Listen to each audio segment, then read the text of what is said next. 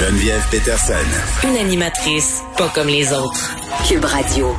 On va se parler des mesures d'assouplissement qui sont envisagées, euh, en fait, qui seront envisagées dès 17 heures au point de presse. Ces mesures qui ont déjà commencé à fuiter dans les médias, telles que nous y a habitué la CAC. On en parle avec Roxane Borges de Silva, qui est professeure à l'école de santé publique de l'université de Montréal. Euh, Roxane, salut. Bonjour, ça va bien? Ben oui, écoute, euh, déjà là, quand on s'était parlé lors euh, des dernières annonces à propos du relâchement de certaines mesures euh, sanitaires, tu trouvais qu'on allait peut-être un peu vite. là, ce soir, François Legault devrait nous annoncer des allègements concernant le confinement, les règles de santé publique imposées quand même depuis déjà des semaines. juste à temps pour la semaine de relâche, comment t'accueilles ça?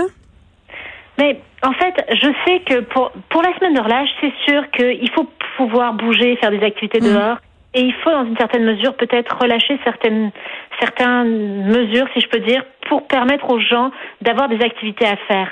De là à réouvrir les milieux clos comme les cinémas ou les théâtres, euh, qui sont des endroits où on reste euh, ben, pendant plus que 15 minutes, mmh assis, euh, donc avec plein de monde autour. Euh, moi, je suis personnellement, je n'irai pas au cinéma ou au théâtre. Par contre, faire du ski de fond en extérieur ou, ou euh, aller prendre une marche ou glisser, oui, c'est sûr, absolument. Mais ça m'inquiète un peu à cause du variant et de l'hypercontagiosité associée au variant. Ouais, là, ben justement, on va passer au travers des différentes mesures qui seraient annoncées là, autour de 17 heures ce soir, euh, notamment activité extérieure, ski, marche, patin. Euh, on passe d'une bulle de 4 à 8 personnes. Ça, euh, à ton sens, c'est une bonne nouvelle? Oui, c'est une bonne nouvelle et je pense même que dans les activités extérieures, euh, en restant à deux mètres et en gardant des masques, on pourrait ouvrir à plus de monde puisqu'on sait que le, le, virus se dilue très rapidement dans l'air hmm. et euh, il reste pas vivant très longtemps euh, quand il fait euh, moins 10 degrés dehors. Donc, dans ce contexte, j'ouvrirai à plus de monde. Oui, mais en même temps, euh, puis bon, tu vas me dire c'est pas une étude scientifique, là, mais en fin de semaine, je passais devant le parc La Fontaine magnifique patinoire, très, très grande. Il faisait un temps radieux il y avait des gens là euh, en quantité industrielle et je peux garantir là que les gens étaient très très collés les uns sur les autres. Il y avait beaucoup de proximité et je voyais pas grand masque. Non, ça c'est pas très bon par contre. Il faut vraiment euh, garder le masque et avoir une distance de deux mètres. Mais par contre, euh, dans ce contexte, on pourrait ouvrir à 10 personnes par exemple. On voit qu'on a une famille de une famille de deux, deux, familles de deux enfants, ça fait tout de suite huit personnes. Si on a les grands-parents par exemple qui veulent se joindre à, à leurs deux enfants et leurs mhm. enfants, on, on, on, dépasse la limite tout de suite. Donc c'est un peu dommage de restreindre dans ce contexte-là. Ouais, puis c'est ça qui me fait peur aussi en un sens. Là, tu te dis à Montréal euh, déjà que les Montréalais profitent beaucoup de leurs infrastructures. là, ça fait longtemps qu'on est enfermé. Ça va être la semaine de relâche. Euh, tu me parlais tantôt, Roxane, des, des lieux fermés. Là, on reviendra sur la question des cinémas, mais moi, je veux qu'on parle des piscines. Euh, avec les enfants, c'est un must. La piscine, les enfants adorent ça. Les parents adorent ça parce que ça les fatigue. Puis après, on peut leur faire faire la sieste ou les coucher euh, à l'heure dite le soir. Puis, tu sais, c'est une activité plaisante pour toute la famille. Mais moi, j'ai de la misère à concevoir, un, que c'est pas dangereux d'aller se baigner dans une piscine fermée où il fait chaud puis humide, mais ça c'est peut-être juste moi puis mes biais là. Euh, puis deux que ça sera pas totalement euh, trop bondé de gens. J'imagine qu'ils vont contrôler le nombre de personnes dans l'eau, mais quand même, moi on dirait que c'est pas une activité d'emblée que j'irais faire.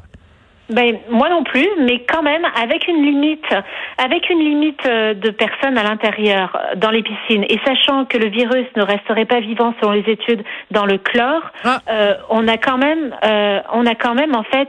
Bon, l'option de l'attraper en extérieur, mais dans l'eau, euh, en tout cas. Mais c'est sûr que c'est un milieu humide, un milieu clos, puis on n'a pas de masque. Donc c'est quand même un peu risqué, disons. ouais. On dirait que je serais pas game de me dire que c'est un peu risqué, disons, puis d'y aller. Euh, mais quand même, la solution de porter un masque à l'extérieur, si on voit qu'il y a beaucoup de personnes, tu sais, ça, ça, ça, nous enlève pas grande liberté, puis ça nous permet peut-être de faire nos activités de façon plus sécuritaire. Puis ça nous tient au chaud aussi. Ça, c'est vrai. ça, c'est une des grandes qualités du masque en hiver. Moi, je trouve mon compte. Oui, tout à fait. Non, non, les activités extérieures avec masque à deux mètres, ça me paraît euh, être beaucoup moins risqué que des activités en intérieur, même avec masque et même à deux mètres. Bon, là, les fameux cinémas, puis je suis un peu en conflit d'intérêts parce que moi, j'ai un film qui attend pour être au cinéma depuis, depuis l'automne passé. J'ai bien envie qu'il soit de retour en salle euh, le 27 février. Puis, euh, euh, Roxane, moi, je suis allée au cinéma au printemps, à l'automne dernier, dernier, pardon. Masque, lavage des mains, distanciation, euh, plexiglas. Il n'y a pas beaucoup de gens dans les salles. Honnêtement, euh, c'est pas plus risqué qu'à bien d'autres endroits. Là, on garde notre masque tout le long. Oui, tout à fait. En fait, le seul enjeu qu'on a, c'est il suffit qu'il y ait une personne, mais c'est un risque calculé, c'est toujours une question de risque. Mhm. il, suffit qu'il y ait une seule personne qui soit dans la période d'hypercontagiosité de la maladie et qui ait le variant pour contaminer toutes les personnes dans la salle. Masque, pas de masque. Mhm. La personne va contaminer tout le monde. Et, et là, je cite le docteur Marchand là, qui dit que les masques servent à rien, même pour les personnes dans le contexte de, de cas de personnes hypercontagieuses. Donc, après, c'est à chacun de jauger son risque et de voir s'il est prêt à vivre avec ce risque-là, même s'il est minime. Personnellement, moi, je vais rester chez moi, je n'irai pas au cinéma, mais euh, mais c'est à chacun de jauger avec son Mm. risque. Et, et pour les personnes qui sont moins, ben, qui sont qui ont moins peur du risque, disons, ben, c'est une bonne chose de les ouvrir les cinémas. Oui, puis tu proposais euh, dans un article que j'ai lu dans la presse peut-être euh, de faire des tests rapides à l'entrée des cinémas. Ça, ça serait quelque chose d'envisageable de façon réaliste, tu penses? Mais absolument, on a tout ce qu'il faut pour.